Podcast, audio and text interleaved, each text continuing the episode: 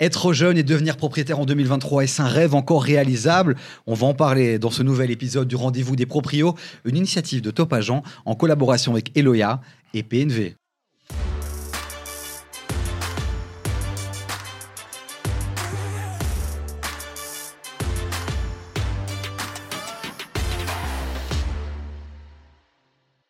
Et évidemment, comme à chaque fois, pour répondre à cette question, je suis bien entouré avec une belle bande d'experts. On va retrouver notre chroniqueuse, notre star de l'immobilier, Evelyne Hillen. Bonjour. Hello. À tes côtés, Anthony Urbain qui commence à faire son petit trou dans le game du rendez-vous des proprios.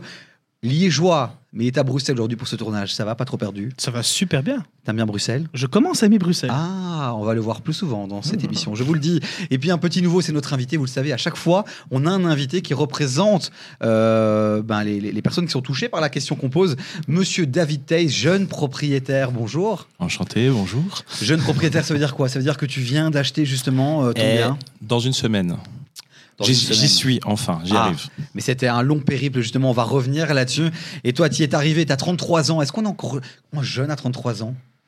On est super jeune à 33 ans. C'est la question qu'on se pose, c'est être jeune. On est jeune jusqu'à quel âge finalement, Evelyne? Ah non, mais 30 ans, c'est parfait pour acheter. Hein. C'est top. Regarde-moi, en pleine forme.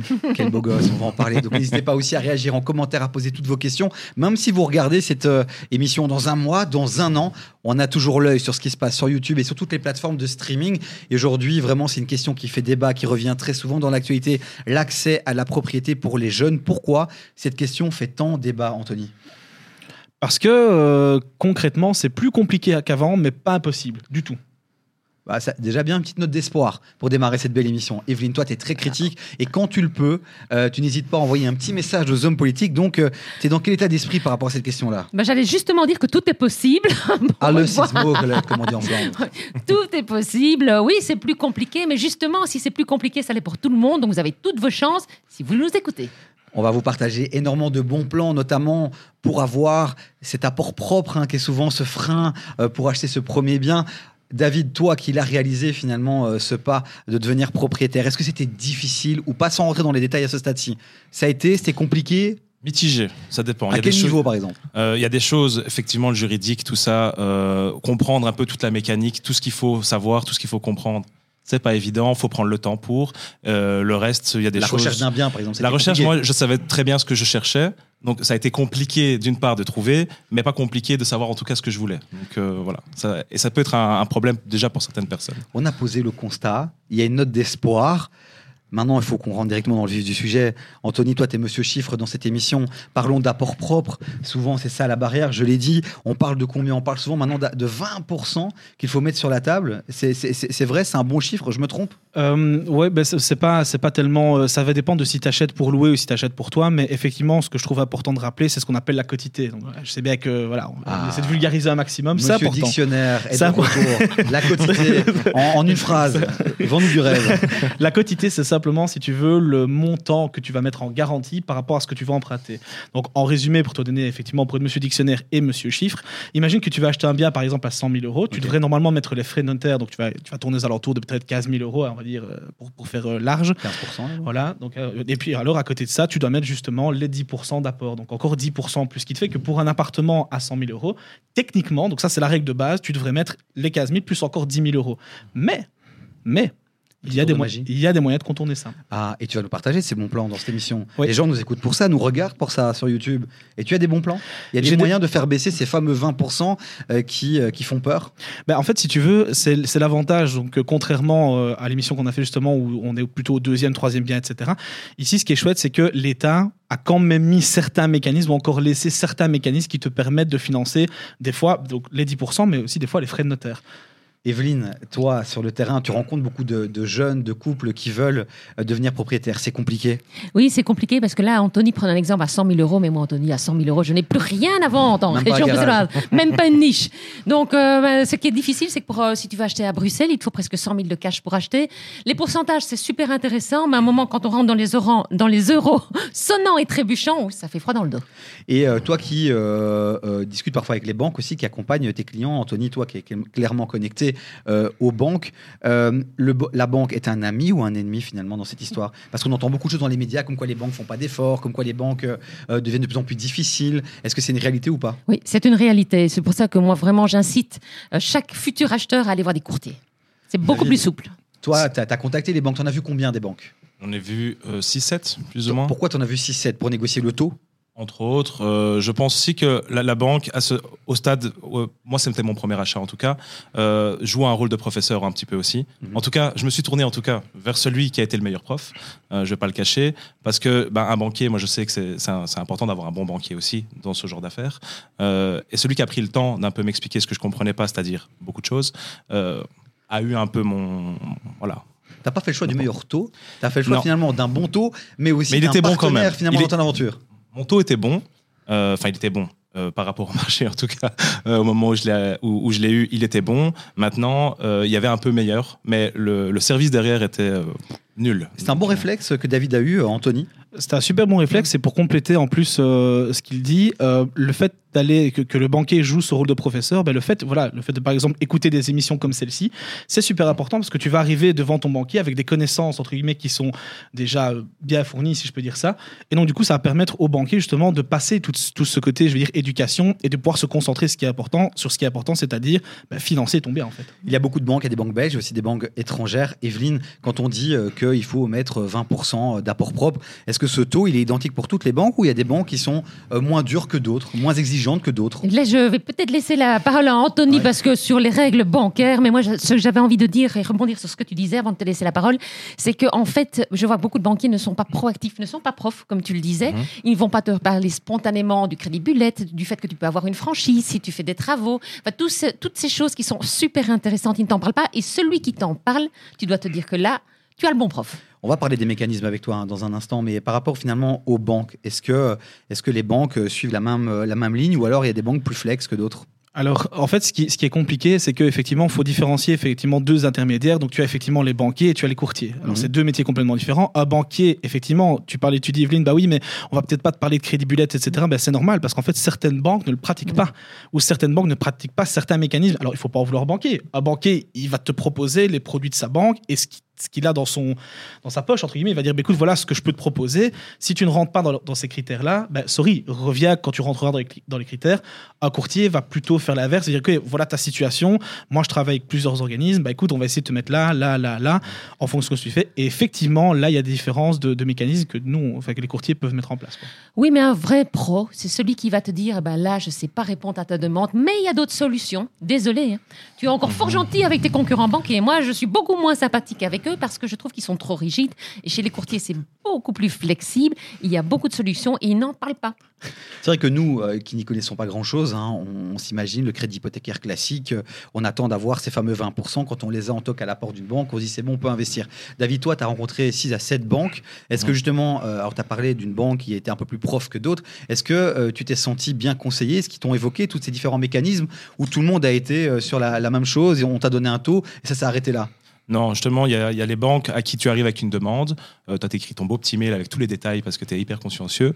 Euh, Il y en a qui te répondent juste avec une offre PDF de deux pages avec le prix, le truc, le, le taux, basta. Euh, et tu en as d'autres qui directement, est-ce qu'on peut prendre un rendez-vous en visioconférence euh, Racontez-moi votre histoire. Euh, ils ont besoin de garanties. Et ceux qui s'attachent à l'humain, moi, je me tourne vers eux. Parce que ceux qui- où je vais être un numéro, je sais que pour la suite derrière, ça va être un bordel. C'est beau ce que tu dis. euh, et pour, juste pour rebondir par rapport aussi aux, hum, pas aux assureurs, aux, euh, Au courtier. Courtier au courtier, pour moi, c'est un- euh, j'y j'y avais pensé, mais je trouvais que c'était un intermédiaire supplémentaire, en fait. euh, vu que c'est un peu comme un agent immobilier pour moi, Euh, c'est que c'est un, c'est un intermédiaire qui vient dans, dans la vente et qui logiquement prend son pourcentage. Mais si, de nouveau, si on est, euh, si, si on sait se débrouiller soi-même, faire le tour des banques soi-même et venir euh, négocier soi-même, pas forcément besoin. Si on n'a pas le temps, pas l'envie, etc. C'est vrai que le courtier est une bonne. euh, Ah, c'est intéressant, tiens, ça. Peut-être Ah, un débat. Peut-être un débat Ouais, plus bah, tard. Attends le retour de seconde d'Evelyne qui voulait réagir. Oui, ou peut-être les courtiers sont surtout euh, super pour les profils qui sont plus compliqués. Tu avais peut-être un, un top profil. Anthony, Non, donc, donc, c'est répondre donc, à David. À- D'abord à David Ouais. Ok, à David, en gros, ce qui est marrant, c'est que du coup, pour toi, un banquier, euh, parce qu'on peut se dire les choses, un banquier, pour toi, il prend pas de commission? Si. Et le courtier? Mais le courtier va vers une banque où il y a un mec qui prend aussi sa commission. Eh ben, c'est Et c'est pareil. juste ça, en fait. Il y, a- il y en a une double. C'est- Bah non. Ok, ben voilà. Voilà. voilà, on apprend des choses. Cette émission sert à ça aussi, à Bien casser un sûr. peu les idées reçues de voilà une bonne chose en dans cette émission. Evelyne, euh, Oui, en général, le taux est plus élevé chez un courtier, mais moi, comme je dis à mes Oui, clients, on s'en fout du taux. À un moment, il faut juste acquérir le bien. Bah, oui, c'est ça. En fait, tout dépend. euh, là où je suis, je suis d'accord avec toi, Evelyne, pour rebondir là-dessus, c'est que je pense que quand quelqu'un qui a vraiment un super bon profil, comme tu l'as dit Ouais, tout à l'heure, quand Mhm. il va dans une banque, il aura effectivement un meilleur taux. En général, c'est ça. Quand il va vers un courtier, il va avoir, je pense, plus de solutions euh, de manière générale. Et effectivement, tu vas avoir aussi ce Ouais, côté. euh, tu vas avoir ce côté. Un euh, candidat, quand un, quand un candidat a besoin justement d'un. Il a un profil spécifique et il a besoin d'un- soutien un peu plus euh, Pas- pointu par rapport à, à- ouais, à c'est sa ça. demande de prêt. Mais pas forcément spécifique. Peut-être quelqu'un qui va chercher justement d'autres solutions. On ça- oui, ouais. on fera un épisode Mais- sur, finalement le métier de courtier euh, dans un hors-série. Euh, David, encore deux secondes, puisque euh, tu parles de ces banques. Les gens nous écoutent parce qu'on est très concret dans les émissions du Rendez-vous des Proprios. Tu dis, si cette banque, il y en a une qui, qui m'a bien reçu, donne des noms, quoi. Donne des noms. Ah, avec grand plaisir. Parce que Ah, je suis mais, fan. mais vas-y, on Euh, est- c'est c'est la chance, on est sur YouTube et cette indépendance qu'on a avec le Rendez-vous des Proprios, Elle a il les- faut qu'on la même couleur, la même couleur. Ah, que- ING? que ING. Ah bah voilà. Alors ING, voilà. Il Euh, balance, j'ai eu, il j'ai eu balance. le même, j'ai eu le même contact avec BNP aussi. Là, c'était vraiment une question de taux. Euh, à, par- à par- à partir du moment où un banquier de chez BNP me dit, avec qui j'ai un très bon contact, me dit, je pourrais vraiment pas faire mieux, ils sont trop forts là. Voilà.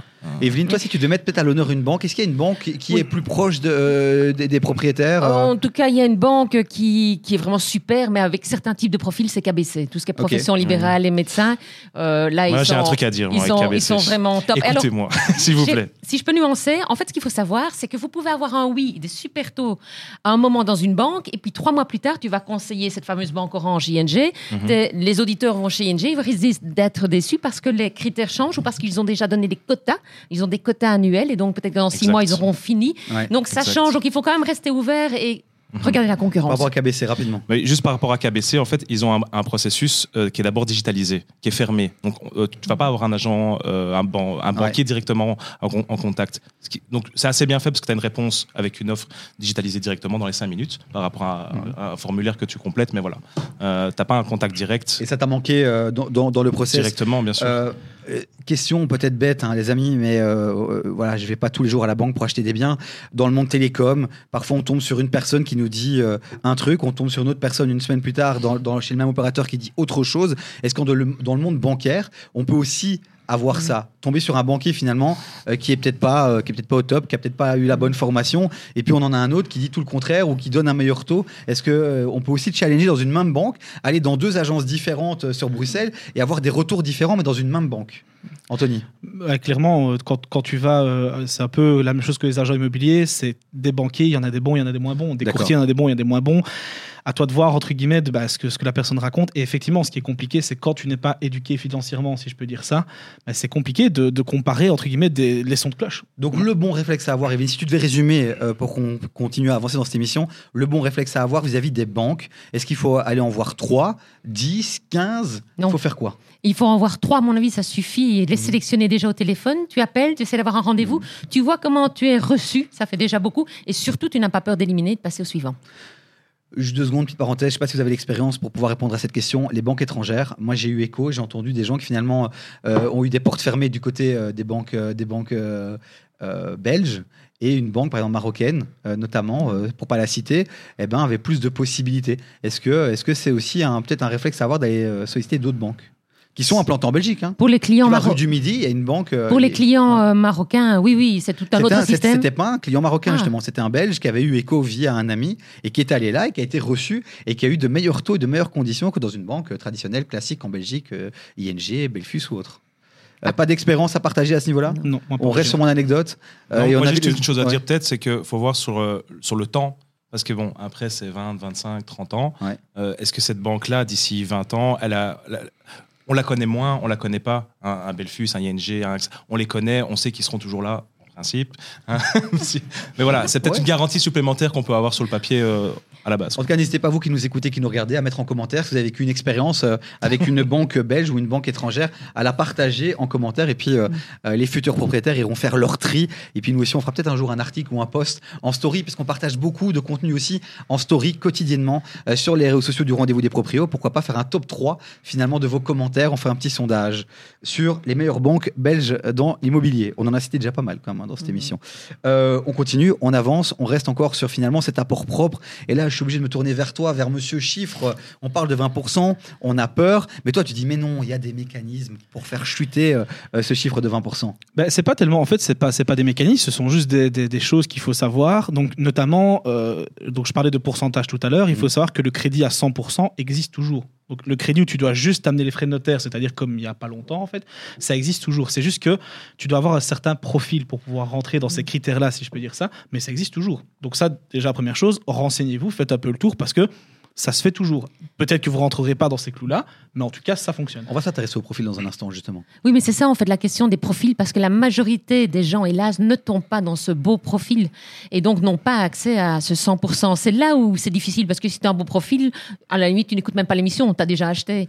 Mais comment font les gens qui gagnent 1700 nets par mois ou qui euh, doivent acheter seuls, tout simplement? Anthony, pour un premier investissement, est-ce qu'il y a des, des crédits particuliers? Est-ce qu'il y a des questions à poser quand on va toquer à la porte de son banquier euh, pour éviter de tomber dans le process classique dans lequel généralement les banques nous mènent Est-ce qu'il y a des techniques, euh, des leviers particuliers qu'on peut activer pour euh, contourner certaines choses?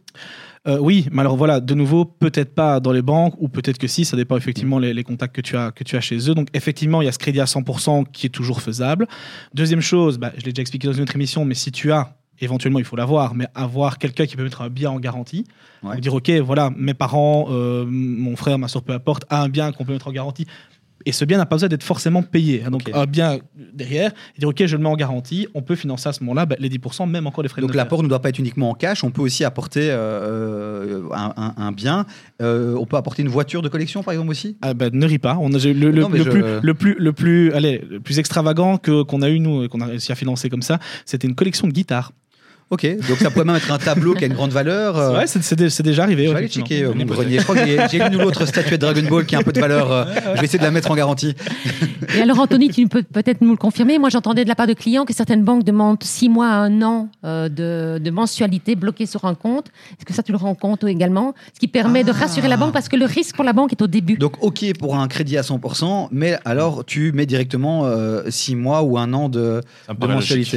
Mensualité. Euh, écoute, c'est, déjà arrivé parce qu'en fait, quand tu réfléchis, c'est comme si tu. Mais après, je sais pas si c'est vraiment intelligent ou pas parce qu'au final, quand tu mets six mois, un an Autant les sur le hein. compte, sur le compte, Il y a des intérêts. autant les mettre. tu vois ce que je veux dire? Mais si c'était l'argent de tes parents qui te prêtent pour l'équivalent d'un an de. C'est ce, qu'on appelle an-.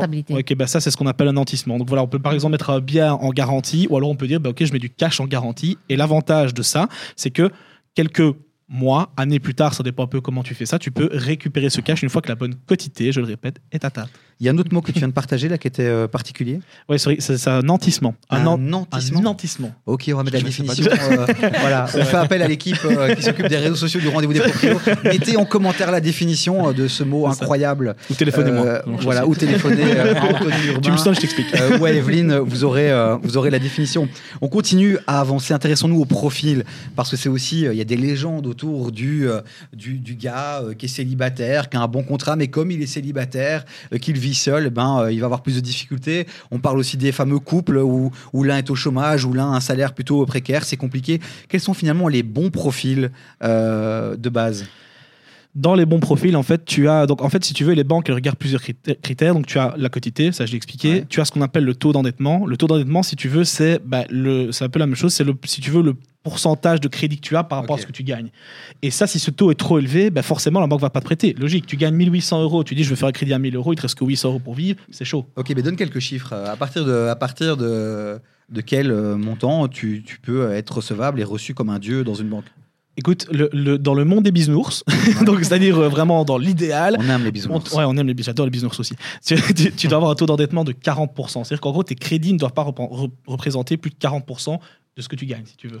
Et c'est là où c'est super important aussi, par exemple, de part d'autres crédits, tu vois. Si tu as un crédit voiture ou quoi, ça rentre tout ça dans ces crédits, que c'est un peu... euh, Essaye de parler un peu en salaire net, parce Oui. que voilà, les gens nous Les écoutent, ils ont besoin de salaire plutôt que des pourcentages. Euh, 1800, 2000 euros, 2500 euros, 3000. À partir de quand on peut se dire, tiens, j'ai un salaire suffisamment élevé que pour euh, finalement devenir propriétaire? C'est pas, c'est pas une question de salaire, vraiment. C'est une question. de- imagine, je vais te donner des chiffres. Tu gagnes 2000 euros. Ouais. bah, tu peux aller, je vais dire, jusqu'à allez, 900, 1000 euros que tu peux emprunter par mois. Pourquoi? Parce que ton taux d'endettement, ça représente 50%. Ok, 900 000 euros, ça donne un bien à combien au final?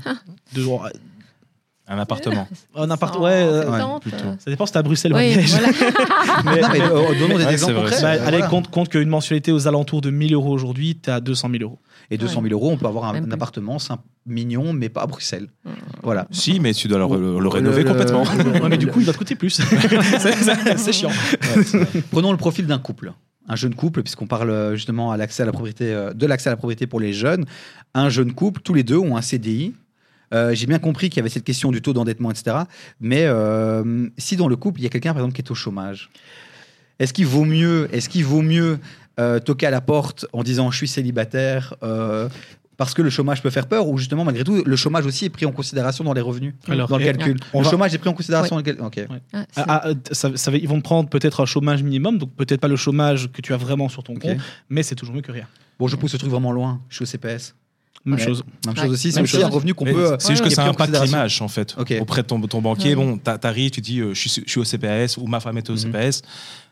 T'es pas, re- à mon avis, t'es pas reçu de la même manière. Voilà. C'est là que la, la différence est. Sorry, mais moi, c'est. Non, non, mais on va relever le niveau. Alors, je, parlons, je parlons- sens que c'est comme ça. Parlons maintenant des indépendants.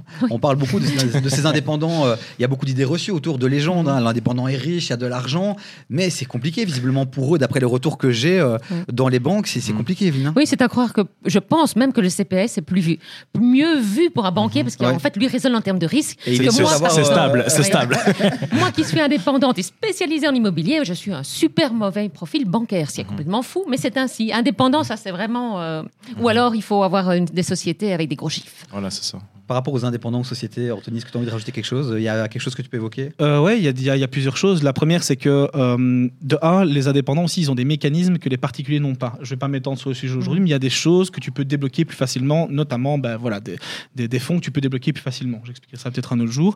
Et deuxième chose, ben, effectivement, en indépendant, on va analyser en fait ces chiffres. Et ce qui peut être embêtant, c'est que euh, un indépendant, en général, on regarde ces deux derniers avertissements extraits drôles. En gros, les deux, les deux dernières années de revenus, si tu veux. Ok, donc tu as démarré il y a un an, tu as un bon bilan. euh, merci, au revoir.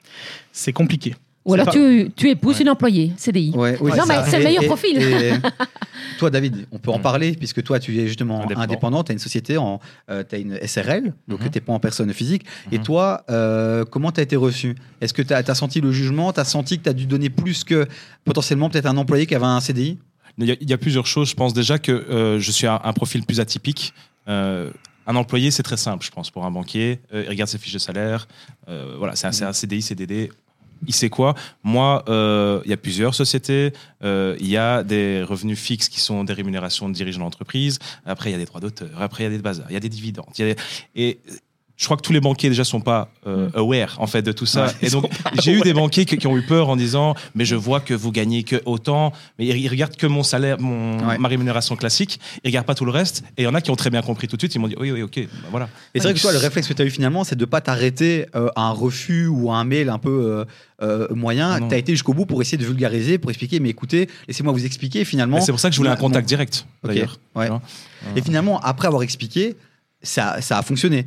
L'ensemble de tes revenus ont été euh, pris en considération. Et c'est justement dans le cas de KBC, ce qui est dommage, je vous le dis les gars, euh, KBC, c'est qu'ils prévoient pas mon profil en fait. Donc quand moi je dois compléter et qu'ils me font leur estimation Ouais. avec leur taux qu'ils me remettent, qui est bloqué, donc je suis un peu bloqué à, à cette étape-là après, parce que j'essaie d'avoir quelqu'un au téléphone, c'est impossible. Ben voilà, euh, j'ai pas pu rentrer tous mes tous mes revenus en fait. Moi, ce que je conseille également aux indépendants, soit tu as la personne, mais tu peux aussi faire un rapport. Alors oui, carrément un rapport de présentation, parce que c'est vrai qu'il y a les chiffres, mais il y a aussi peut-être ton niveau de formation, ce que tu as fait, ton expérience, comme un CV. Euh, J'avais été une formation sur comment parler à son banquier. Moi, je le fais à chaque fois, et euh, ça aide. Si le banquier est ouvert Mhm. à ce genre de choses, il faut vraiment faire un dossier. Tu-. Excuse-moi, tu parlais des extraits drôles aussi. Euh, Il y a un retard par rapport à la réalité, du coup, Mm. euh, est- que tu n'as pas avec un salarié. Et moi, ça a été mon cas, c'est qu'il y a eu des plus mauvaises années parce que je je faisais un investissement sur une nouvelle société, par exemple, etc. Si je peux pas l'expliquer euh, euh, en, en direct, c'est un peu compliqué. Mais donc la bonne nouvelle, ce que je retiens, c'est qu'on peut encore aujourd'hui expliquer, parce qu'on dit souvent que les Mm. banques se digitalisent, qu'on n'a plus de contacts, que ça se décide au-dessus, que le banquier, finalement, dans sa petite agence locale, n'a plus trop de pouvoir, parce qu'il ne peut que remplir des cases et attendre la réponse de la centrale.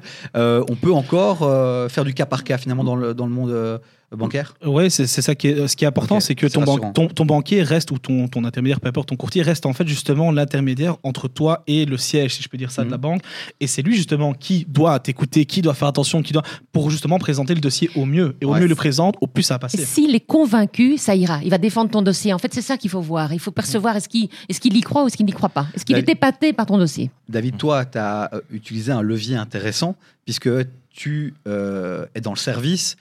Tu pouvais avoir un bureau finalement dans ton habitation et ça a joué aussi puisque ça a rassuré C'est aussi vrai, ouais. euh, finalement le banquier de se dire qu'une partie du loyer allait être pris en charge par la société qui elle était complètement saine. Une Euh, partie de la mensualité, ouais. Oui, la, ça. de la mensualité Pardon, ouais. bancaire, ouais. Euh, bah, c'est ça, tout à fait. Et moi, c'est l'équivalent de un quart de la maison, on va dire, enfin c'est tout, tout- tout le rez-de-chaussée en fait, euh, que je peux justifier comme euh, commercial, Donc ta mensualité était de combien? Était de euh, 2300 euros. Ce 2300 qui peut faire euros. peur quand même. Ce qui peut Euh, faire peur. J'avais pas prévu ça à la Mais- base, mais, mais- je suis arrivé en période Covid. Et, et pour voilà. rassurer, tu as pu dire bah voilà, ma société va prendre donc euh, un quart, c'est ça? Un gros quart, Un gros quart. presque un tiers, ouais, Ce c'est qui ça. diminue donc euh, la mensualité. C'est ça. Et donc là, dans le Bah, calcul, elle la diminue et- et pas en là, tout cas, mais calcul, euh, Elle me ouais. permet en tout cas Oui. de l'amortir plus facilement, ouais, c'est Ok. ça. Ben, c'est bien, c'est pas mal. On a déjà donné pas mal de, bons, de, bons insights, de bonnes informations, de bons réflexes. On vous le rappelle, hein, posez des questions en commentaire parce qu'on est pris par le temps. On aimerait aborder plein euh, de sujets justement par rapport à, à cette question-là. Moi, ce que je retiens quand même là, c'est qu'il y a de l'espoir. Ouais. Et c'est vrai, quand on en parle finalement, euh, quand on parle avec des hommes politiques, et on va quand même y revenir deux secondes, euh, Evelyne, parce que je sais que c'est ton dada. Si tu passes pas un petit mot à nos politiciens, t'es pas bien, et puis tu m'appelles Davy, euh, j'ai raté mon émission.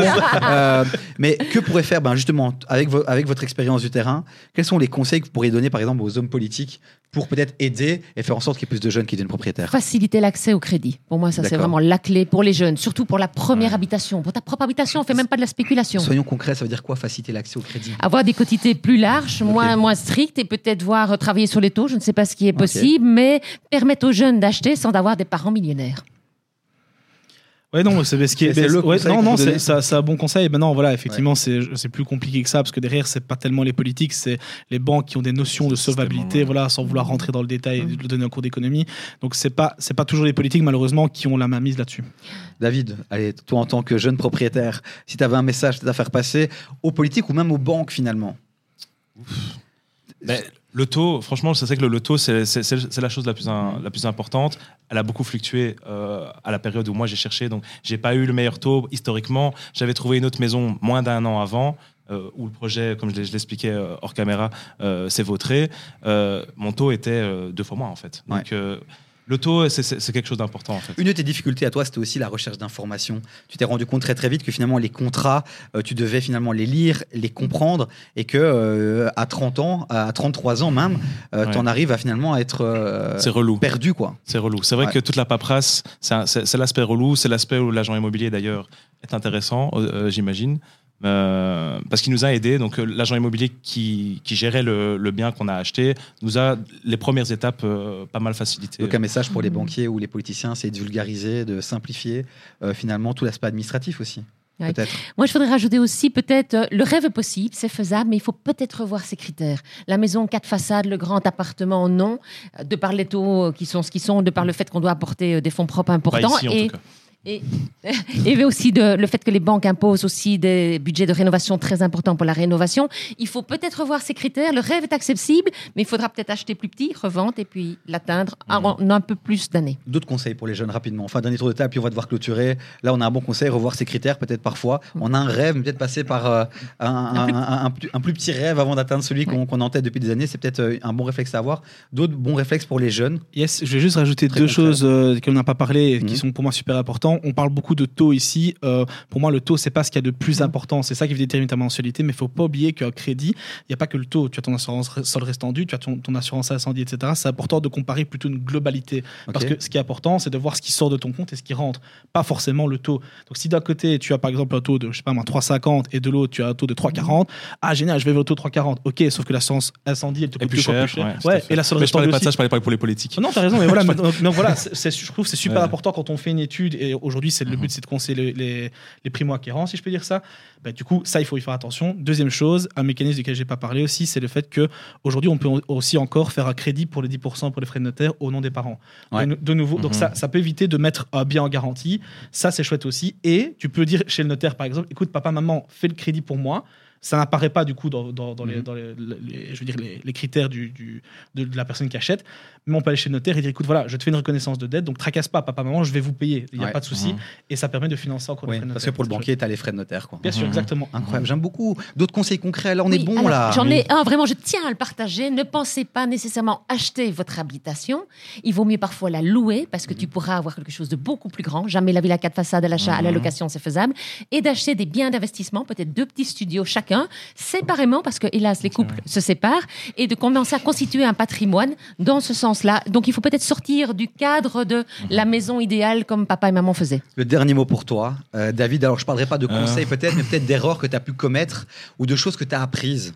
Mais juste, j'en avais un de façon, un petit conseil, c'est qu'il faut de toute façon oser se lancer. J'ai beaucoup d'amis qui ont du- mal à, à l'idée. Euh, et je pense qu'en se renseignant, en mettant le nez dedans, on se rend compte que c'est c'est possible en fait, c'est faisable, mais il faut peut-être parfois revoir euh, c'est ce qu'on veut. Quoi. Mais voilà. Non, j'allais dire un peu comme Johnny, il a du mal à l'idée. On va rester sur cette euh, blague euh, incroyable de Anthony Urbain que vous pourrez retrouver au Comedy Club euh, samedi prochain euh, dès 19h pour un show incroyable avec un striptease à la fin et ce corps d'athlète. Vous pourrez Ah, enfin l'admirer. Merci euh, David d'avoir euh, de t'être prêté au jeu de cette émission. Merci Evelyne encore une fois. Merci Anthony. Plein d'émissions, plein d'épisodes à retrouver évidemment sur notre chaîne YouTube, sur toutes les plateformes de podcast aussi, puisqu'on peut nous écouter dans la voiture le matin tranquille en allant au boulot ou pourquoi pas dans sa baignoire, chill, un petit moment de détente avec nos jolies et douces voix. Pourquoi pas aussi une belle expérience euh, d'écoute du rendez-vous des proprios. Plein de contenu aussi sur Instagram, le rendez-vous des proprios. On vous dit à très bientôt pour un nouvel épisode et on remercie évidemment nos partenaires qui sont Eloïa, et PNV. merci beaucoup. À très bientôt les amis. quel bon délai.